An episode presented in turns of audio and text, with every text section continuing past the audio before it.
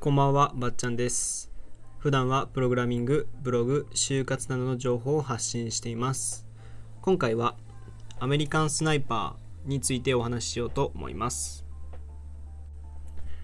はい。えっとですね、昨日に引き続きまた映画なんですけど、もう最近ね、やっぱ Amazon プライムのこの、えっと、週末セールが楽しみでしょうがなくて、もう大学生で結構ね、もう授業もないんで、すごいね、やることがないってこともないんですけど、バイトも復活しない限りこういう映画とかをよく見ちゃってんで、で、今回もアメリカンスナイパーっていうね、吹き替え版を見たんですけど、まあ、まずそうだな、映画のあらすじ、大体あらすじってどういうことかっていうと、2015年にできた映画で、なんかね、米軍史上最多160人を狙撃した一人の優しい父親らしいです。の実話で、あの、実話を描いた、まあ、アメリカの狙撃手の話ですね。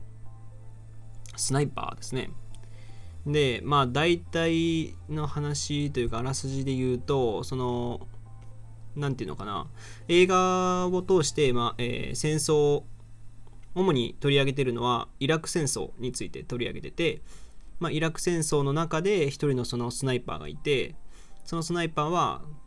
もともと優しい父親ってさっき言ってたんですけど優しい父親で、えーシールズっていう、まあ、軍隊に入って、まあ、優秀な軍隊に入ってですね、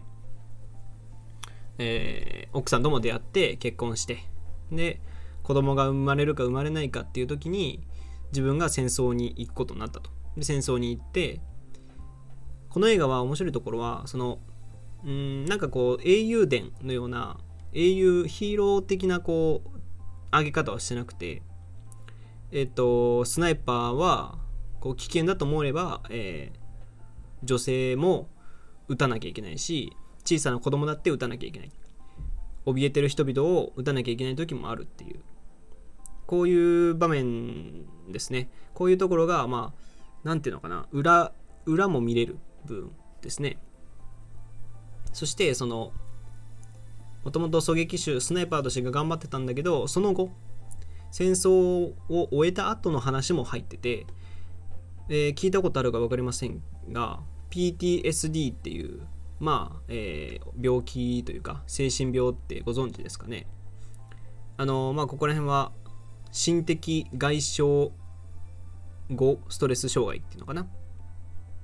であの、まあ、強烈なショック体験とかストレス強い精神的ストレスが時間が経ってその経験時間が経ってもその経験がこうフラッシュバックしてきたりとかあ怖くなるというか気になってしょうがなくなるっていう病気なんですけど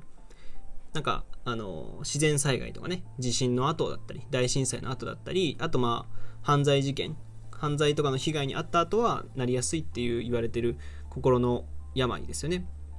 で、えーこのアメリカンスナイパーでもその描写はあってありますね。はい。でこっからちょっと今言いかけたんですけどちょっと、えーネタバレみたいなところもあるんで見たい人はもう一回切ってですねぜひ見ていただけるとと思います。えっとですねネタバレの感想としてはもうたくさんねこう面白い部分はあるんですよ。面白いという言い方していいのかわからないですけど何せこれが実話だっていうことが面白くて。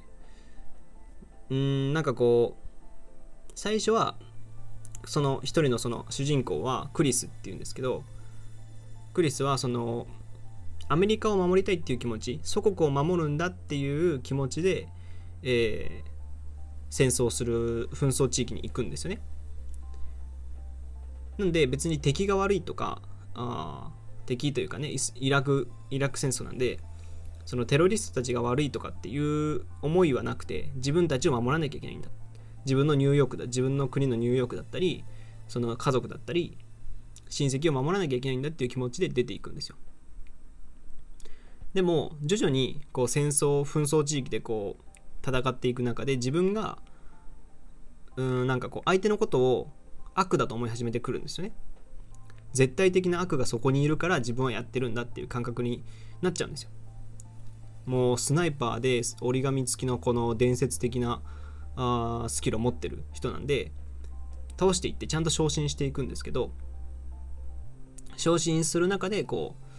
う部下とかはねこう初心のあるというか何ていうのかな。戦争に行ったことない人たちだからこそ言えることもあったんだけどでも彼クリスは徐々にこう、えー、軍のその役職が上がっていくにつれそれを忘れていってしまうっていう。でその先ほども言ったように女性とか子供も撃たなきゃいけない描写は出てくるしあの目の前で死んでしまう仲間とかあ撃たれて亡くなっちゃうこともあったりしてそういうのっていうのはなかなかうんまあえぐい映画といえばえぐい映画なんですけどね。でえっとその例えばこれ面白いシーンというかいいシーンだなっていうところが、えー、2つほどあって1時間1分ぐらいのところでそのえっ、ー、と何ていうのかなクリス主人公のクリスがえっと部下に対して部下たちができるんですけどその部下に対して鼓舞する鼓舞して行くぞお前らって言うんですよね。で一人の兵士がまあ神は信じますか？みたいなことを言うんですよ。神は信じてます。神を信じてますかと。神なんていうの神とか神なんか信じないよ。って信じないよっていうかまあここに悪があるから俺はうん倒さなきゃいけないんだと思うぞ。みたいなことをクリスは言うんですね。でもその一人の兵士はこう言うんですよ。悪はどこにでもあるぞと。って言うんですよ。でクリスはその後ちょっとこううーんって考えてこの砂漠を守ってるだけじゃないんだと。ニューヨークだったり自分の国のアメリカだったり家族を守ってるんだっていう言い訳をするんですけどなんかねそうなんですよね。僕たちはあそのアメリカンスナイパーを見てるというかアメリカンスナイパーを見てしまってる僕らからすると悪っていうものがただそのテロリストたちだけをイメージしてしまうんだけど実際はそんなことなくてそっち側にもそっち側にも考え方があってやってるしもともと主人公もそこに悪があるからやったっていうわけじゃなくて仲間を守るためにやってる。でも自分たち自分が上に上のポジションに来れば来るほど相手のことを悪だと感じてしまうっていうね。いうシーンとかは割とこう気になったポイントというかね。うん。でした。でその後1時間16分ぐらい15分ぐらいのところでその主人公のクリスと奥さんの奥さんがいるんですけどその奥さんがこう言うんですよ。あなたはここにいても心はここにないって言うんですよね。これどういうことかっていうとこう4回ほど戦争紛争地域に行っては帰って行っては帰ってみたいなことを繰り返すんですよ主人公が。で最初は優しい父親でその家族のことも考えてたんだけど帰ってくるにつれてどんどんどんどん戦争のことばっかり気にしちゃうんですよ。っていうのはあのもちろんその家を守らなきゃいけないっていう気持ちだったり家族を大切にしたいっていう気持ちはあるんだけどでも自分がこうやって休んでる時に戦ってる人々がいる。戦ってるアメリカ人がいる。でも俺らはここでなんか寝たり食ったりショッピングしたりそんなのんきなことしてていいのかって思うわけですよ。だからいろいろ考えちゃうしもっとこうその時間を少しでも有効化するためにこう何回もねこう戦争のビデオを見て何て言うのかな自分をもっとこううまくなろうとかって考えてるわけですよ。でも奥さんからするとねせっかく帰ってきてせっかく会えるのに心は全部戦争というか、ね、紛争地域に行ってるわけですよ。それはすごい悲しいと。でね普通結構逆というかね結構逆なことのが多いじゃないですか。今の時代において。遠距離恋愛とかもそうじゃないですか。このあの触れることはできないんだけどこう電話とかえー、まあね、ズーム飲み会とかでつながることはできる。心は通ってるんだけど、物がそこにない。物という言い方していいのかな？体がそこにない。触れることができない。っていうのとは逆で、あの戦争に行った人たちっていう、まあ、戦争とか、まあ、軍隊に所属してる人とかね消防隊の人とか警察の人とかもそうなんですけどなんかねやっぱこうプライベートと家族と仕事っていうのの境目が難しいですよね。どっちに行っても正義じゃないですか。家族を大切にする大切にして仕事を、まあ、少しにする、えー、まあ制限するっていうのも、まあ、ある意味正義ですよねそれって。正義というか大切にしなきゃいけないっていうのは当然なことじゃないですか。でも一方でまあ国のためとか、えー、まあ国民のために働くっていうのも大事な正義ですよね。なんかそこがねうん食い違う2人の意見っていうのは見ものでしたね。すごい面白かったですね。うん。でえっとですね。まあ全体を通して言うと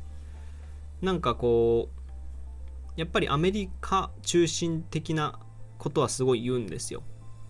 あのえっ、ー、と敵のそのイスラエルというかねイラク戦争の敵テロリストに対して、えー、なんかクズとか、えー、あいつらはおかしいやつらだみたいな野蛮人とかっていう言い方をするんですよ。でそういうところがうんまあちょっと賛否両論あるんじゃないかなとは思うんですよね。で実際その Amazon のレビューとか見ていても結構そういうの言葉が多かったですね。なんでここはでもまあ実話なんでまあ実話だからしょうがないっていう部分もあるんですよ。それはだってアメリカを愛してスナイパーにスナイパーとしていうか、まあ、軍隊とし軍隊で働いてる人たちがそれはねアメリカは大切だというかアメリカが一番だ。アメリカが正義だっていう考え方になるのは当然っちゃ当然なんで、まあ、そこをあれこれ言うのも違うかなとも思うんですよね。ただ一方でそのドキュメンタリーではないんで実話を元にして作った映画なんだから、まあ、もう少しこうカバーできる部分は多々あるんじゃないかなとも思ったりします。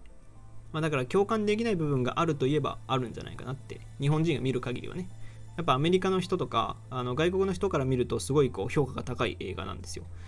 それに比べるとまあ日本人が見るとちょっとうーんなんかそんなに愛国心が強い国民じゃないと思うんでなんかねそういうところは違ったりしましたね。で特に一番、え印象的な部分というかこれぜひね最後見てほしいんですよ。これネタバレみたいになっちゃってるんで全部言ってしまうんですけどあの最終的にはこのクリス主人公は、えー、PTSD にまあかかるというか精神的な病を持っちゃうんですよ。常にアンテナを張ってなきゃ生きてられなくなってしまうんですよね。戦争から帰ってきても犬が吠える声だったりえー、人の歩く足音だったり、えー、そういう音に敏感になってしまうんですよ。まあ確かにね、戦争でね、なんか1000日間行ってたっていう風には、番組というか、作品では言ってたんですけど、1000日間行く中で、それは毎日こう、アンテナを張ってね、こう、警戒して過ごしてるんで、日常生活に帰ってきても、警戒しちゃうっていう中で、どんなことも警戒しちゃってて、だからおゆあのその奥さんの声も入ってきてないっていうか警戒することの方が大切みたいになっちゃってるんですよね。でこれはやばいってことになって精神病のまあ病病院に行くわけですよ。で、えー、お医者さんがまああのそういう生き方は一度やめてというかもう少し緩く生きてみたらどうだって家族を大切にするっていうのも大切なんじゃないかみたいなことをを提案して、えー、主人公の一家クリス一家は、えー、まあ森の中で4人で暮らすんです。4人で、え、奥さんクリス子供2人。で、まあ、小さな家で暮らすんですよね。で自然あふれててっていう。で、えー、それとともに教育係としてクリスはあスナイパーの指導とかをするようになるんですよ。軍隊の指導とかするようになるんですよね。で最後あのー、本当に最後一番多分びっくりすると思うんで、見てない人は絶対見た方がいいんですけど、言ってしまうと、えー、軍隊の、えー、軍人、元軍人の人が一人、クリスさんに学びたいって言って、学教えてほしいっていうことで、訪ねてくるんですよね。で、訪ねてくるんですけど、その時に、まあそのシーンがね、あって、えーいいぞ助けてやるぞ教えてやるぞみたいな感じでクリスが出ていくんですよ。で、えーその教えてもらいたいって言ってた軍人とクリスが車に入っていくシーンがあるんですけどその時にこう奥さんがドアから見るんですけどなんかあの人おかしいっていう感じでプチって切れてその後クリスはその海兵によって、軍軍兵によって殺されたっていうシーンで終わるんですよ。つまりこれ何を語ってるかっていうと、まあ、事実だとしたらですよ。まあ事実だと思うんですけどそのアンテナを張ってた昔のクリスだったら多分彼を気づいてまあ自分が殺されなく済んだ。何かしらこう、えーまあ力でねじ伏せることもできただろうし、えー危ないからって言って何か違うね方法で自分が死ぬことはなかった。けど安定な安定的なその幸せな暮らしに戻ったからこそ殺されてしまったっていう最後なんですよ。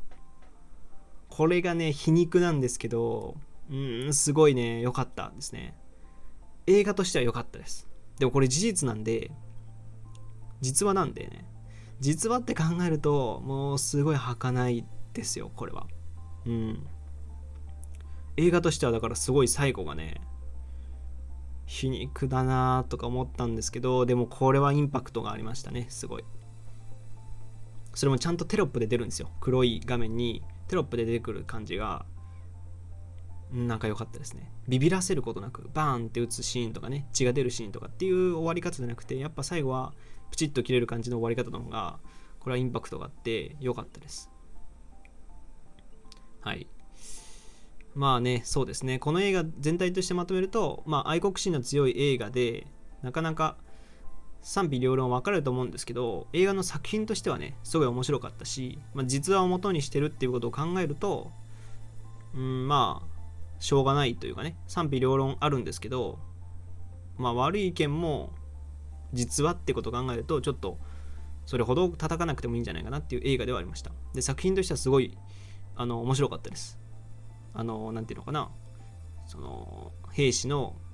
海軍兵としての、えー裏と裏というかな。こう心の病とかの戦い方とかそのどれ打つっていうことがどれだけ危険なものかというかね。背負ってるものを、まあ、見た映画でしたね。うん。はい。なのでぜひねまたこれ今 Amazon プライムではちょっと普通にレンタルしても100円じゃないと思うんですけどレンタルもできるし割と有名な映画なんでねなんか借りていただけると見ていただけると面白いと思います。はい。というわけで今回はアメリカンスナイパーについてお話ししてきました。他にもですねブログやツイッターでも発信しているのでそちらもご覧ください。また、えー映画の感想やこの映画見てもらいたいっていうものがあれば、えーお便りレターお待ちしているのでどしどし送ってください。というわけでまた次回お会いしましょう。ばっちゃんでした。